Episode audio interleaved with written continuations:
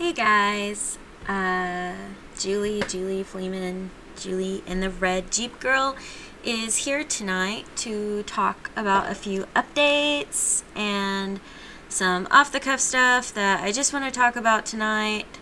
Um, I'm going to do things a little differently tonight. We have had, it has been a week. I don't know about anyone else, but man, um, there's just like a lot of surprises going on. So um, I decided to hop on here because I'm still at a pause with my car. Uh, but while I'm at a pause, I'm taking that time to redo other things. And I did say the other night I would give you a status update on my gear shift handle. And I have those tools here, or the accoutrements, if you will, of how I'm going to be modifying and doing a custom design on the current gear shift handle that was originally with the car because the brand new one did not fit.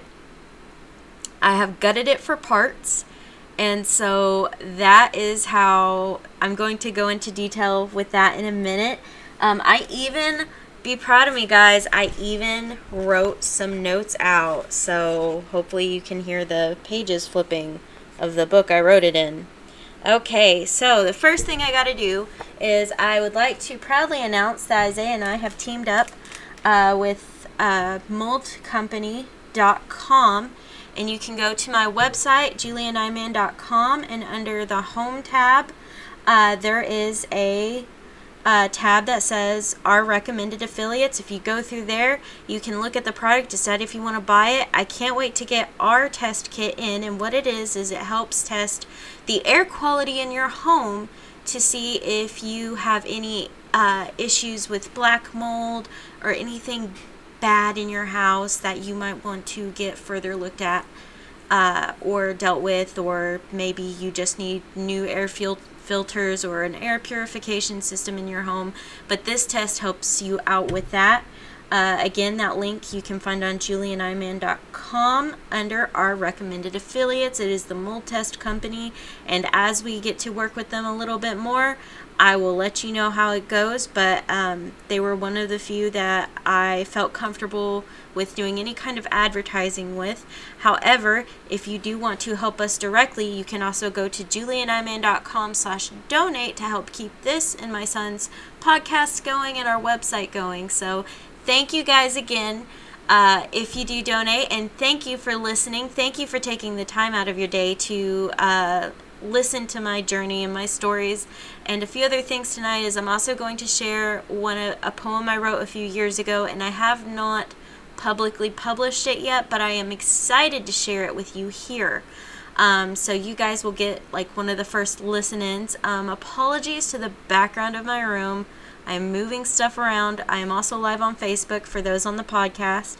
I am live on Facebook, and so, um, like I always say, um, I want this as off the cuff and as authentic as possible and as real life as possible. And sometimes that means having a little bit of a messy room. So, up next is we are going to talk about my gear shift handle. So, the gear shift handle I ordered was did not fit my car. I wanted to scream. I wanted to cry. I was so upset. But um, thank you to my fraternity brother and one of the best people ever, Jonah Brown. He gave me the idea, and um, and I thank him greatly for that. We gutted the parts on the gear shift handle on the new one, and so I'm plugging the battery back in to see if I can. Yeah. Okay. So. So this is I gutted this thing, guys. I took the LED light out of the gear shift handle and I took the emblem off of the new gear shift handle and I'm going to incorporate it into the other one. I'll hold that up in a second. I have to get some foam to glue around the top because I was going to try and get this. This is the LED. Yeah, there we go.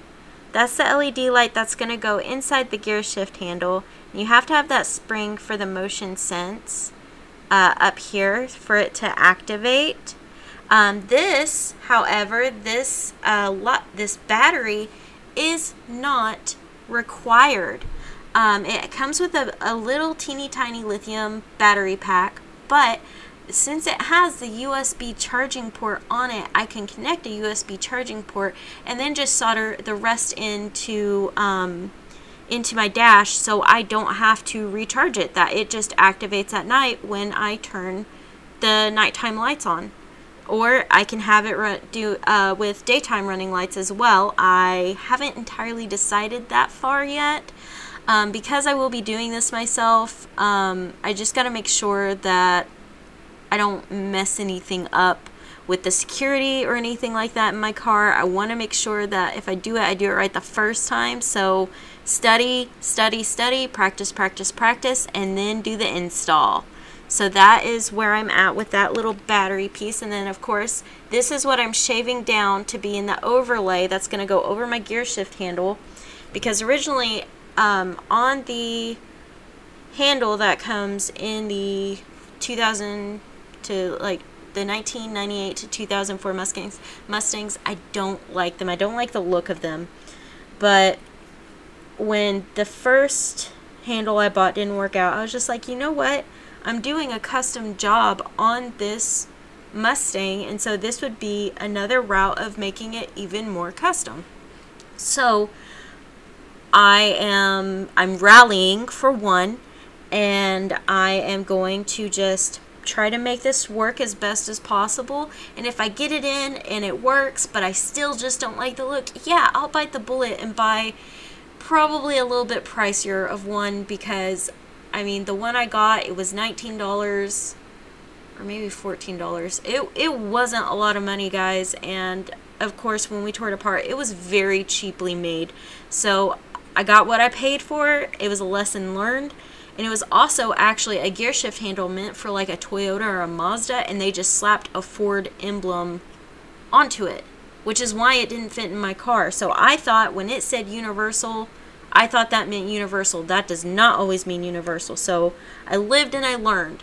So up next, we are going to discuss. So yeah, um, once I I'm gonna have this shaved down to a, about I gotta take another centimeter and a half off of all edges, and then I'm going to build up the original gear shift handle with foam. This will lay over it, and this bad boy right here will go under it like that with its glowingness like that and I will have a completely custom gear shift handle for my car. And so, you know, trying to make lemonade out of lemons or limoncello if you're Italian. I need some pasta. Anyway, so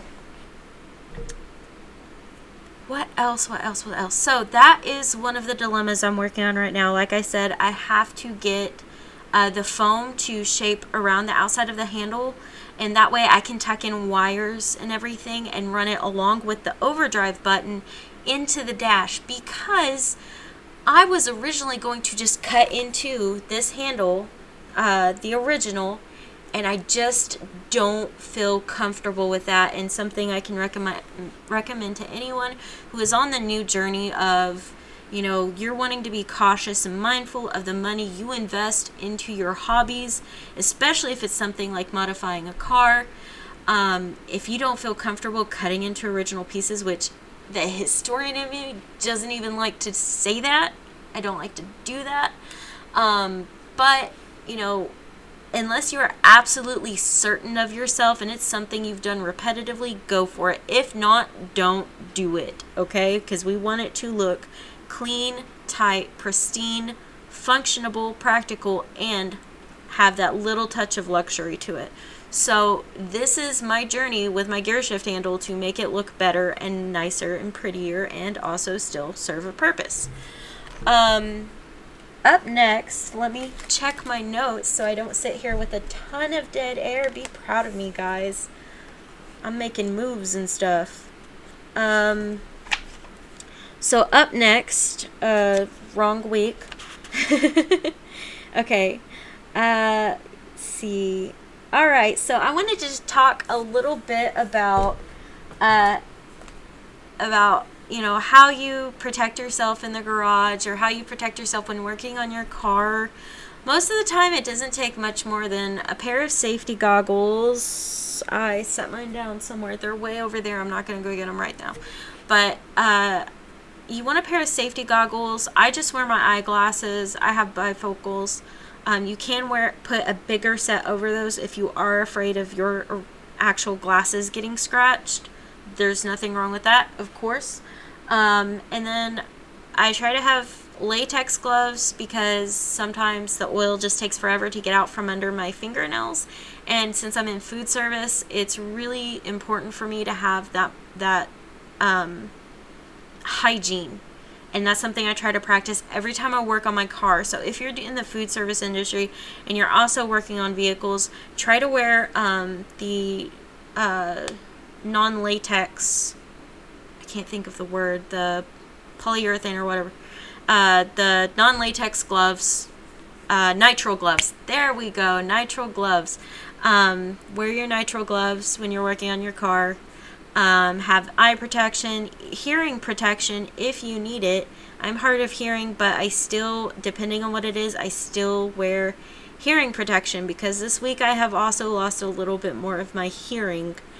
And so if I am shouting, I kind of apologize, but I also don't know if I'm shouting. So um, yeah, so you want eyeglasses, nitrile gloves, and then a pair of heavy duty gloves because you don't want to, you know, cut a digit on anything. Um, and then uh, a respirator if you have a lot of allergies or anything. You do want some kind of respirator protecting your lungs. And then, um, because there is a lot of falling debris in a garage, especially if you're working underneath your vehicle or if you're having to grind something down or cut something to size, all sorts of things. Protect your lungs, protect your eyes, protect your ears. It all kind of just goes together. Very straightforward. Now, one thing I decided to research that did get me frustrated as a. As that's my niece. that got me frustrated as a um, just as someone with long hair. I was just like, okay, what do the guys and gals out there put on their heads, you know, for when they're out in the shop? And some people are like, oh, we just use a handkerchief or a headband or a hat or this or that. And I'm like, yeah, but if you have long hair, and some people are like, you know, braid it, tuck it in the back of your shirt. If you're comfortable with that, good for you. I cannot do that. That would irritate the snot out of me. So I feel like um, what I found is probably going to be the best thing. Um, I'm going to get a pattern to just make them for myself but bluesky.com has the pattern for it. If you have longer hair, they have surgical scrub caps with a pocket for your ponytail to go in, and you can roll it up and tuck it even further. And um, I'm not getting paid by them or anything, but I just thought that that was like, as far as like a legitimate answer, that was the most instructive and, you know, edifying route to go. So, however you protect your hair in the shop. You know, you want to keep it from getting debris in it or it getting caught in a machine or in a tire or whatever. Um, most of the time, I braid mine and then I take a. Uh, I think I've showed you guys before on here. Like it's like a little face cover, but I just pull it back up and over my head and, and my braids or my bun or whatever. And that's how I work on my car. So, um, yeah, I was just like, well, you know, it's not just it's not just a girl thing. There are guys that have long hair that work that work in automotive shops. So, you know, what's the route they go? And so, of course, people said braid your hair, put it in a hat, put it in this, put it in that. Yeah, well, the bill of the hat also gets caught on things, and if that gets flipped off and that gets yanked off your head, your hair is probably gonna go with it too. So, like I said, um, Find a surgical scrub cap, either a pattern or buy one online that has the pocket for your hair to be tucked in and further tightened to your head. Um, another one was to take, uh, do your hair in space buns. Um, and to put your hair, oh, I keep hitting my mic tonight. I'm super clumsy. To put your hair in space buns up high, up top, at the top of your head.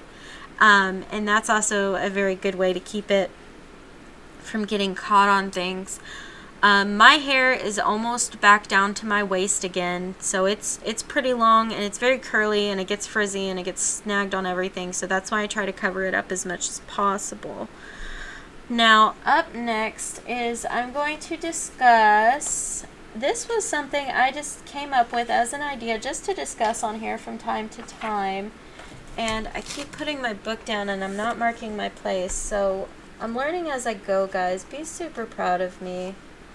Um, and I, at first, I was just like, I'm not going to post a podcast. I'm not going to do anything this week. Um, I just felt like I didn't have enough in- constructive information to give out. But I I still need the routine of this. So, like I said, you know, whatever I feel like talking about, we're going to talk about it. And hopefully, it keeps you entertained for about a good 45 minutes or so. Um, let's see. Uh, we're going to talk about this day in history, uh, automotive wise. Hang on, let me. Uh, let me find this real quick. Oh no. Okay, here we are. Okay, so I found this really cool website, and it's 365 days of motoring.com 365 days of motoring.com and uh, on this day what day are we at? We are at may 16th it is 2 3 in the morning. Whoops my bad. 3 in the morning. Um, good morning y'all. Who's ready for coffee? I am. So uh, the first thing on this day in history, May 16th, 1862, 158 years ago, Jean Joseph Etienne Lenoir built the first automobile with an internal internal combustion engine. He had adapted his two-stroke cycle engine to run on liquid fuel with his vehicle, made a 6-mile, that's a 10-kilometer trip that took 2 to 3 hours to complete. His other inventions included an electric brake for trains in 1855, and a motorboat using his engine in 1886, and a method of tanning leather with ozone. This is some pretty interesting stuff. After that, the first Daim- uh, Daimler, Daimler, I'll have to, if I have that wrong, I apologize. The first Daimler engine was imported into England by Frederick R. Simms in 1891. That was 129 years ago, guys. And then in 1903, George Wyman left San Francisco on the first transcontinental first transcontinental motorcycle trip riding a 1902 California Motorcycle Company motor bicycle. He arrived in New York City 51 days later, fish, finishing 20 days before Dr. Horatio Nelson Jackson, the first person to cross the continent by automobile. In 1907, the Ardsley Motor Company car company was officially dissolved. The company sales rooms were located at 50th Street and Broadway in Yonkers, and by 1906 the automobile was advertised in a national automobile trade magazine as quiet and power- powerful. It had a 35 horsepower, could seat 5 and was priced at a US $3,500 and this was 113 years ago. In 1908, the Middlesex County Automobile Club became the first organization in Britain to receive written permission from the Commissioner of Police to hold a motoring competition on a public road. The President's Cup event held on the on A110 at Cat Hill uh, Cockfosters in North London was won by Mr. Alfred Alexander in his 8 horsepower Didion. Didion I'm bad with words sometimes, so just forgive me, please. Okay, we're moving on to 1921, 99 years ago. Ooh, ooh we're catching up. Frank C. Clement, driving the second experimental Bentley 3 liter, won the Brooklyn Woodson race, the first victory for the mark. In 1922, 98 years ago, during practice at Brooklands Kenelm Lee Guinness, as timed by friends on the railway straight, reached 144 miles per hour driving a V12 Sunbeam. On the following day, in windy conditions, he clocked an official 140.51 miles per hour one way to take a new Brooklands lap record of 123.39 miles per hour. Along with several other speed records over various distances, his official 137.15 mile per hour flying kilometer record was to stand unbeaten for another seven years. In 1931, uh, 89 years ago, trolley buses first ran in London, operated by London United Tram, uh, Tramsway (LUT) from a de- depot at Fulwell in southwest London. They were nicknamed diddlers and were bought to replace the trams, which were old and poorly patronized. LUT was absorbed into London Passenger Transport Board along with other tram operators. A 1933 Richard M. Hollingshead Jr. was granted U.S. Ah, hang on, it paused. I'm sorry. was granted U.S. patent 1,909,537 for his invention, the drive-in theater. The first drive-in movie theater was in Camden, New Jersey. It had 40 by 50 foot screen and could accommodate 400 cars. The admission was 25 cents per car plus 25 cents per person. The theater opened in June 1933 and the first film shown was Adolphe Menjou's Wife Beware. Within a few years, drive ins were being built all over the U.S., and I get the feeling with the status of things now, drive in theaters might make a comeback. So we are going to get back on track, but yay, happy happy National Movie the- Drive-In Movie Theater Day. Yay! Okay, so the next one 1936, the first ever motor race car in Ireland, the 200 mile Cork Road Race, was held. There were 24 starters and 9 finished the race, which was run by Reggie Tongue in a 1488cc supercharged ERA or ERA. Like I said, I'm tired. It, just forgive me if I say things wrong. Y'all will correct me. I trust y'all. That's what love that's what people love to do. I know I love to do it. Okay. So, 1938, Sir Charles Bressey and Sir Edwin Lutyens, Lutyens published a Minister of Transport report, the Highway Development Survey 1937, which reviewed London's road, road needs and recommended the construction of many miles of new roads. Among their proposals was the provision of a series of orbital roads around the city with the outer ones built as American style parkways, wide landscaped roads with limited access and grade separated junctions. Several key centers of uh, several key centers of congestion were identified in the central area. So that's where we have to think for roundabouts. I'm kidding, I don't know that for sure, but that's who I'm going to blame. I'm going to blame 1938. That's what I'm going to blame. Thanks. I choke on air. 1948, 72 years ago.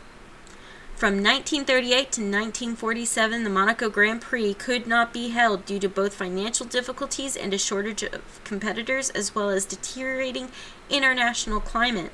Finally, on this day, the almost forgotten roar of the engines was once more heard on the streets of the Principality.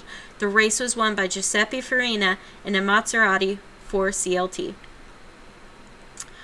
1948, racer Ralph Hepburn died when his Novi crashed during a practice run at the Indianapolis Speedway. 1951, Ibsley Circuit, situated at RAF Ibsley on the Fordingbridge to Ringwood Road in Hampshire, UK, staged its first motor racing meeting. According to Motorcycling magazine, it was a great success. The star of the event was Bob Foster on his uh, Velocette. I hope I say that right. 1952. Porsche and Studebaker signed an agreement calling for the German firm to design a small car for the South Bend, Indiana U.S. company.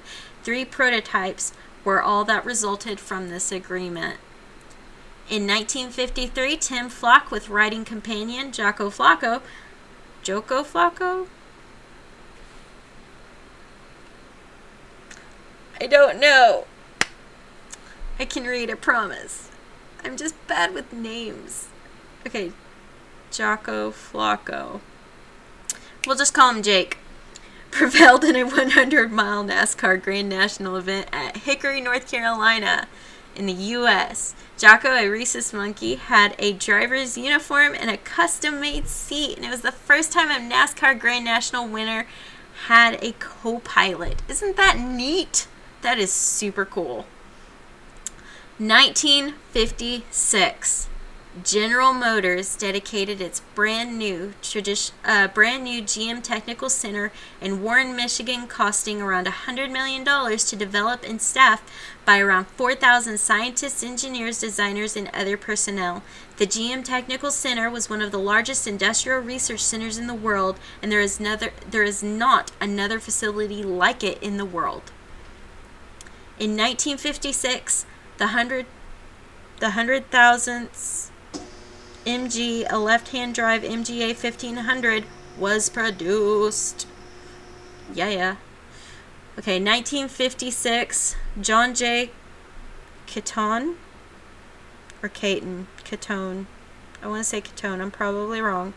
Founder of the Chrysler Institute of Engineering, passed away in Phillipsburg, U.S. 1970, stylist Alex Tremulis drove an aerodynamic Ramona Travoy motorhome at El Mirage Dry Lake, California, U.S. to a speed of 97.613 miles per hour for a record of this type of vehicle. 1973, British Leyland announced the Austin Allegro. It was launched in, in September 1974 with an on the road price of 1,159 pounds made between 1973 and 1983.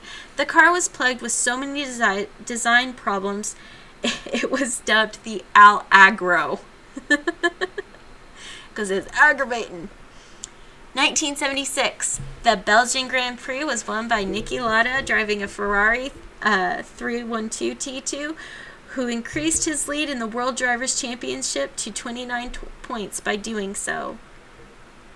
1982, the Porsche 956, one of my favorites, made its race debut in the World Endurance Championship six hour race at Silverstone, England, with Jackie Ickx and Derek Bell starting on pole and winning the Group C class, while a Group 6 Lancia LC1 wins overall. Driven by Stefan Bellof in 1983, the 956 holds the all time record for the fastest vehicle ever to lap the famed uh, Nur- I can never say this word either.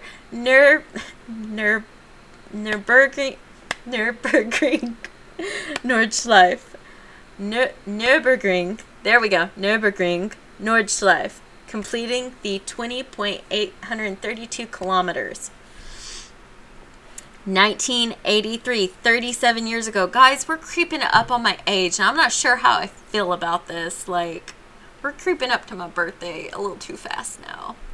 1983, wheel clamps were first used to combat illegal parking in London. Over 200,000 cars were clamped over the following six months. 200,000 cars. See why history is so amazing? I love stuff like this. It just gives me a great chuckle. 1986. Hey, uh, not me yet. Oh, there's nothing for my birth year. Thank that. That's cool. Uh, I'm okay. I'm fine. It'll be all right. 1986, Joe Schwarzkopf Bowers of Watford Herts drove his modified battery powered Bond Equip from Heathrow Airport, London to Crewkerne, Somerset, a distance of 132 miles on a single charge, costing an estimated 60 pounds. 1992. We're getting up to speed, y'all. 1992. I was in kindergarten. It was a good year. Lights were installed at Charlotte Motor Speedway and it became the first non short track to host night racing. The first race held under the lights was the Winston All Star Race. During the final 10 lap sprint, Dale Earnhardt led Kyle Petty and Davey Allison. 1996. Mazda and Ford entered into a closer tie up with Ford, increasing its equity share from 25% to 33.4%. Henry Wallace became the first non Japanese president of a major Japanese company. 1999, the Monaco Grand Prix, contested over 78 laps, was won by Ferrari driver Michael Schumacher. After starting from second position, it was Schumacher's 16th win, with Ferrari breaking the record held by Niki Lauda. His teammate Eddie Irvine finished second with uh, Mika ha- Hakkinen. Hakkinen, there we go. Third for the McLaren team. Yay! 2006, it was announced that speed humps in the town of Yate in South Gloucester would be removed after a su- successful campaign by local residents. See, I don't mind speed bumps because they make people slow the heckin' down. And that's important because safety. 2006, again 14 years ago, at least 35 died when two buses collided head on near Kumasi, Ghana. In 20 in 2013, short track racing Richard uh, great Richard Dick Trickle took his own life. Tricker, Trickle is estimated to have raced in more than 2,220 races, locking more than a million laps while becoming a fan favorite, especially in his home state of Wisconsin. He is regularly billed as the most winning racer in short track history. We miss you, Richard. 2013, it was reported that George Michael had been injured after the car in which he was traveling in crashed on the M1 during the evening rush hour. Ambulances Ambulance crews confirmed that the singer had to be airlifted from the scene near the junction with the M25. Three days later, Catherine Fox told the Sun newspaper that she was driving behind a silver Range Rover when the singer tumbled out from the passenger door onto the third, third lane of the northbound carriageway. And that is your 100 years history for this day, April. Uh, where are we? We're not in April, silly gooses. We're in May. That is your. That is a hun- over a hundred years of history. May 16th. I don't like that it ended on a bit of a sad note, but that's where we're at tonight. So, on to um, some more cheery stuff. Uh, don't like how that ended. I apologize for that. That was a little bit sad, but days are different. Everyone's different. We're going to get through this. Let's persevere on. So, that was your 150 years. Let's let's count it back here for a second. Okay, so 158 years. Lots of stuff happened on this day for the automotive and um, and transportation directed history.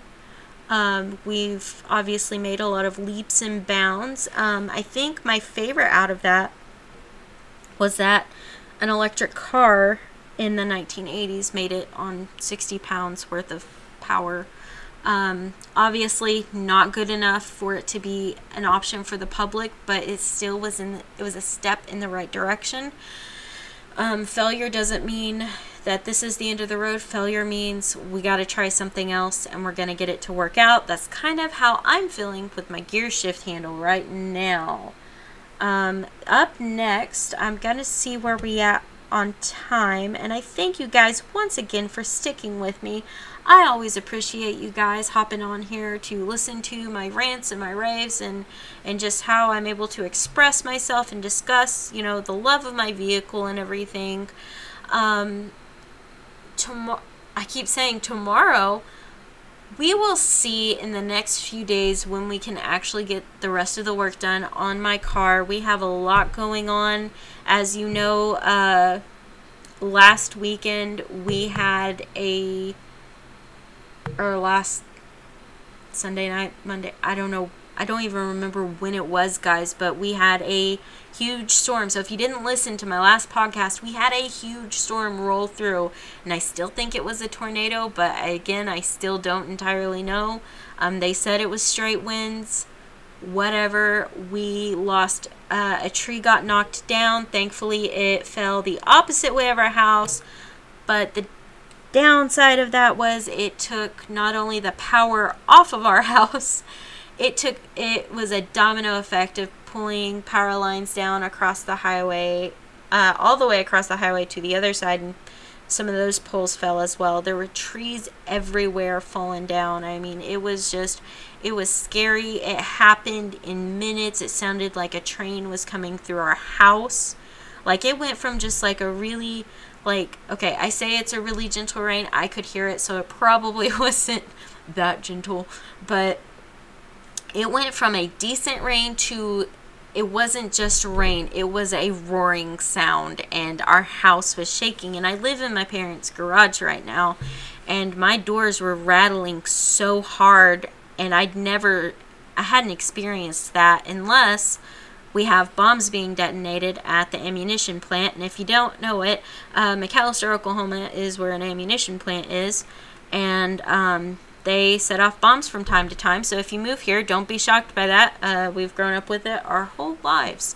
So, um, yeah, it was like that, but like constant and continuous and like it just everything was like rumbling and it was so weird um, from what I could hear. And at first, we didn't think anything was particularly wrong. Well, once we had uh, a patrolman come down and shine his lights on the highway, uh, there were there were power lines just strewn across the highway. Someone got stuck in them. They had to get them out. They had to get them. We had to make sure that there was no power to them and then we uh, they continued to clear it off the rest of the day to let people be able to pass through. And my mom snapped a really cool picture of the trucks um, lined up not only down the side of the highway but straight across. Uh, with their bucket, with their cherry pickers to get these lines restrung. And I just want to say that, you know, in the midst of a pandemic that is still ongoing and scary, and it and it's there's just so many so many uncertainties right now. Um you know I keep saying thank you to the people who are getting up and they're able to go to work or you know they are going to work because they absolutely have to. Whatever their reason I appreciate them. And I and I say that from the bottom of my heart and I try to find people who are not only working essential jobs but are either um, that they also have side hustles or something for us to purchase from. Um, if you're buying from restaurants, please tip extra. Even if you're not going in to sit down and eat, please tip. The the workers still need that money.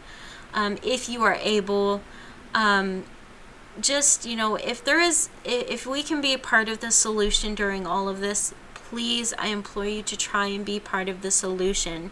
Um, for me, being hard of hearing, it is hard to read lips, and now that everyone's wearing a mask, including myself, I don't know sign language yet, and so.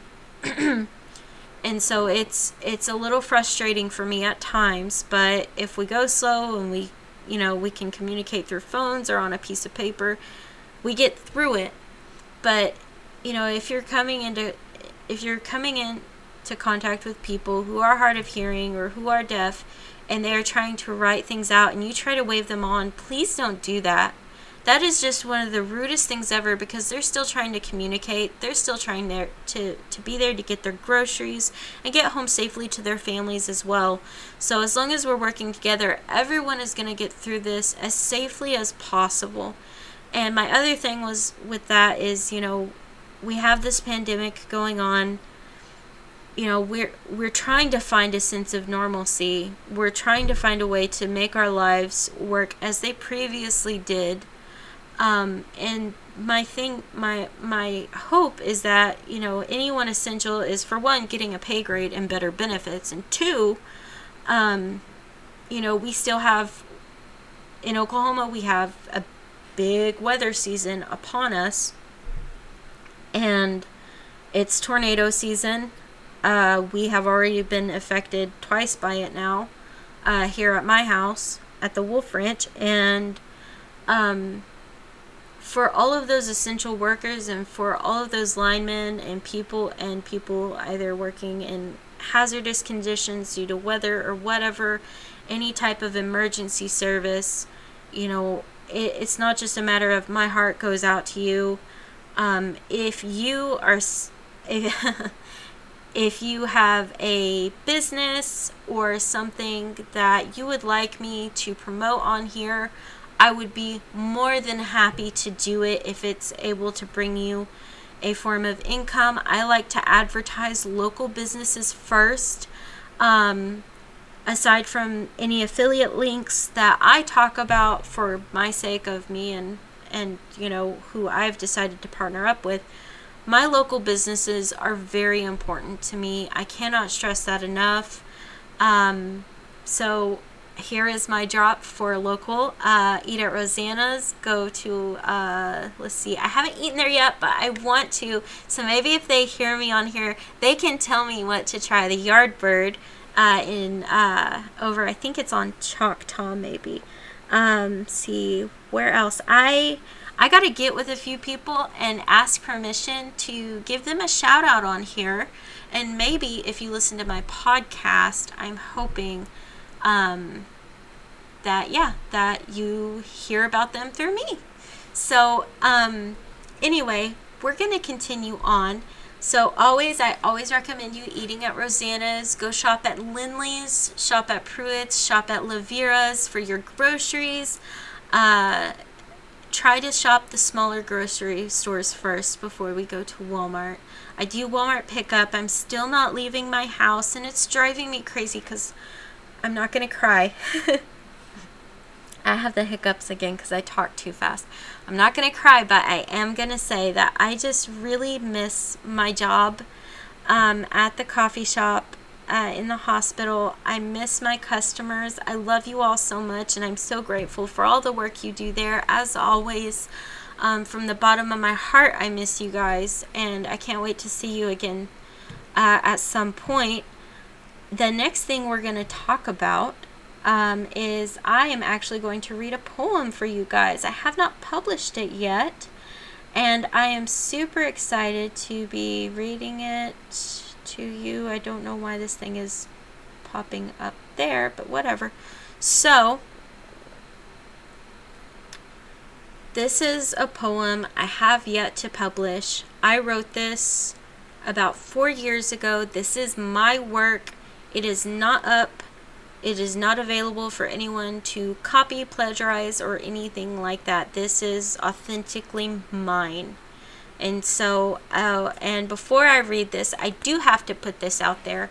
I have said this before, but uh, for obvious reasons, I am going to say this. I am not a professional. I am just here to talk about my experience. Anything that you do on your own, uh, that is up to you. Um, that's your prerogative. Um, please don't be like, well, you said to do that. Yeah, no, I'm just discussing my experiences and sharing with you guys. And um, I don't take any liability for anyone else's uh, kerfuffles because I have plenty of my own. So, on to that, I, I don't like to get ugly like that. I really hate saying that. I don't think I would have to, but it's just, um, we all got to be safe out there, and uh, we all got to just take care of each other. And so that's why I also tonight wanted to discuss. I kind of jerked my microphone. Are you okay? You're okay we're okay, guys. So that's why I also wanted to discuss the importance of safety in the garage and, and what it means to be, you know, you need to be alert, you need to be aware, and also if you try something, you're doing that on your own volition. Uh, I, I'm just here to share. So, on to another thing, and this is all we're going to have for tonight because I'm at 43 minutes. So, this poem I wrote about my experience as a child, not uh, uh, before. Uh, well, I, I wrote it as um, as much as I could remember of my childhood and my family and everything that I really enjoyed from being a kid. Well, not everything, but a lot. So I really, really hope you guys enjoy this. This is called Raised Oklahoma, a narrative.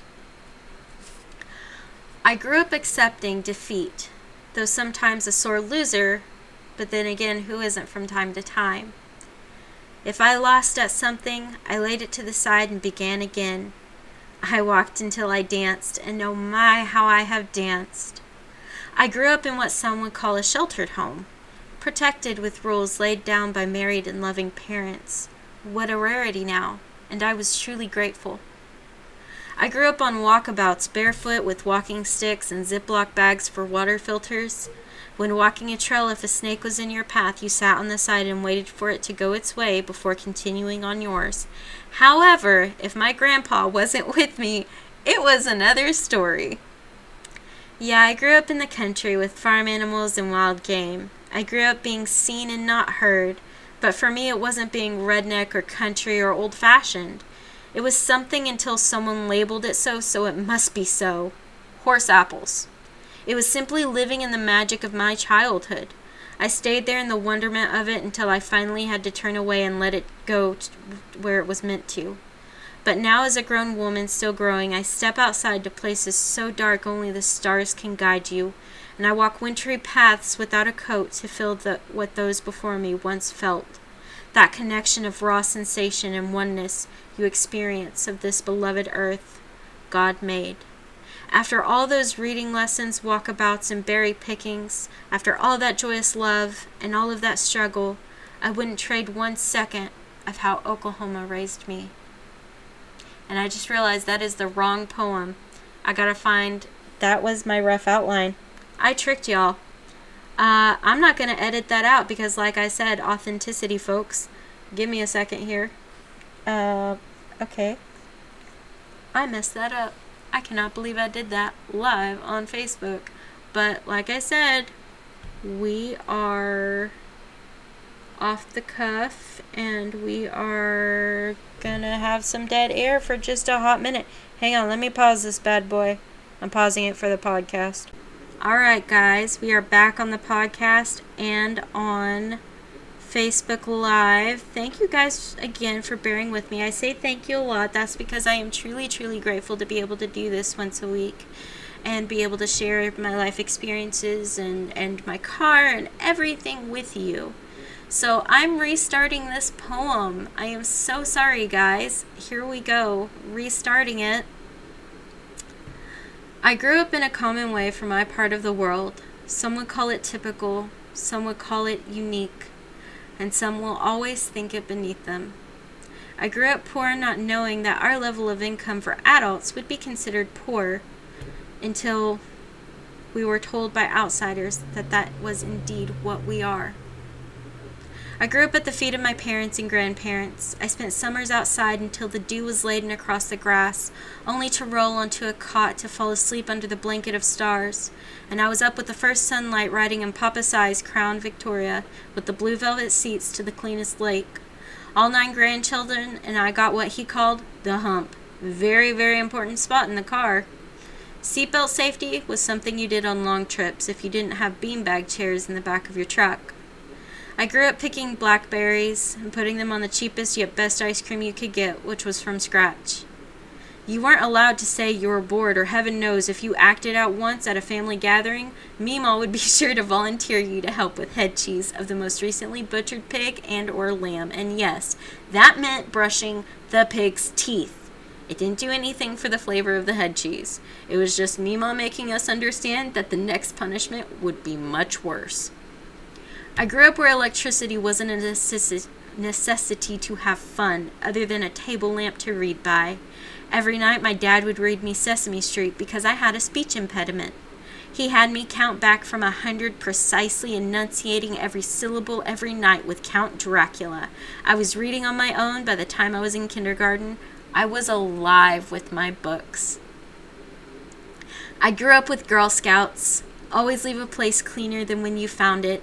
That comes in handy for hotels trying to slide sleazy fees by you. I went fishing and hunting where the two major rules were you never point a gun at a human unless they're trying to hurt you, and you never shoot or fish an animal you don't intend to eat. One time, all of us cousins were catching perch in Papa's pond, and he caught the older boys throwing them on the ground and not returning them to the water. We had to take the perch, ungutted, pike them on sticks and roast them over an open fire, and yes, eat them. We didn't act up for quite a while after that. I grew up longing for the day I would have the privilege of writing cursive. I just wish someone would have warned me about fourth grade Mrs. Crawley, I love you, and Shurley English. I'm most certain I turned to Jesus more than ever that year. I fell down a flight of stairs. My best friend had uh, survived cancer, and we had to do Shurley English. Hadn't us fourth graders suffered enough? One of us really had. And I love you. I grew up having fun being a kid until trips to the hospital made me not a kid, not a teenager, and not an adult. I was paralyzed and walked again. Treatments made me fat and I got thin again. Suddenly, I wasn't just growing up, I was anticipating what else would be taken from me next. I became sad and depressed, almost all hope lost. But I had things and people. I had family, however non-understanding they were, they were still they still stood by by me trying to comprehend the sudden gaping hole in my chest. I grew up living Oklahoma. From the heat of the red dirt to the struggles of living in the face of judgment, all because I was sick with an illness that was in no way contagious. But remember, we didn't have much in the way of WebMD or Google. I know what I can call myself now living survivor. It happened. I, I succeeded in Jesus' name, and I'm moving on. I grew up not accepting defeat. If I lost at something, I laid it to the side and began again. I walked until I danced, and oh my, how I have danced! I grew up in what some would call a sheltered home, protected with rules laid down by married and loving parents. What a rarity now! But I was always grateful. I grew up on walkabouts, barefoot with walking sticks and Ziploc bags for water filters. When walking a trail, if a snake was in your path, you sat on the side and waited for it to go its way before continuing on yours. Yeah, I grew up in the country with farm animals and wild game. I grew up being seen and not heard. But for me, it wasn't being redneck or country or old fashioned. It was something until it wasn't something until someone labeled it so it must be so horse apples. It was simply living in the magic of my childhood. I stayed there in the wonderment of it until I finally had to turn away and let it go where it was meant to. But now, as a grown woman, still growing, I step outside to places so dark only the stars can guide you, and I walk wintry paths without a coat to feel what those before me once felt. That connection of raw sensation and oneness you experience of this earth after all those reading lessons, walkabouts, and berry picking, after all that joyous love and all of that struggle, I wouldn't trade one second of how Oklahoma raised me. That was my poem. Sorry I messed it up the first time, guys. um, and then last but not least for the night, I was going to tell you my favorite car, but I have decided to wait until the next podcast because I want to put a challenge out here to you guys, and I want to see if one of you can guess what my favorite, absolute number one favorite car is. And if you guess it right, I don't know what you're going to get, but maybe you'll get bragging rights. I don't know. We'll see. Anyway, you guys have a wonderful night. I love you so much. Stay safe. Stay home. Wash your hands. Change. Check your engine. Change your. Check your engine. I did it again. change your oil. Check your fluids. Rotate them tires. Detail your car. Wash your car. Give it some TLC if you're still stuck at home. Um, binge Netflix and all that good stuff. Just try to be patient through this if you can. Um, and just one last reminder if you are an essential worker and you know of someone uh, that has a business or you have a business, let me shout you out on here. Please, please, please. I would be more than happy to. Um, and that is all for tonight. Thank you guys. I love you all. Y'all have a good night and sleep well. I'm going to go get some coffee.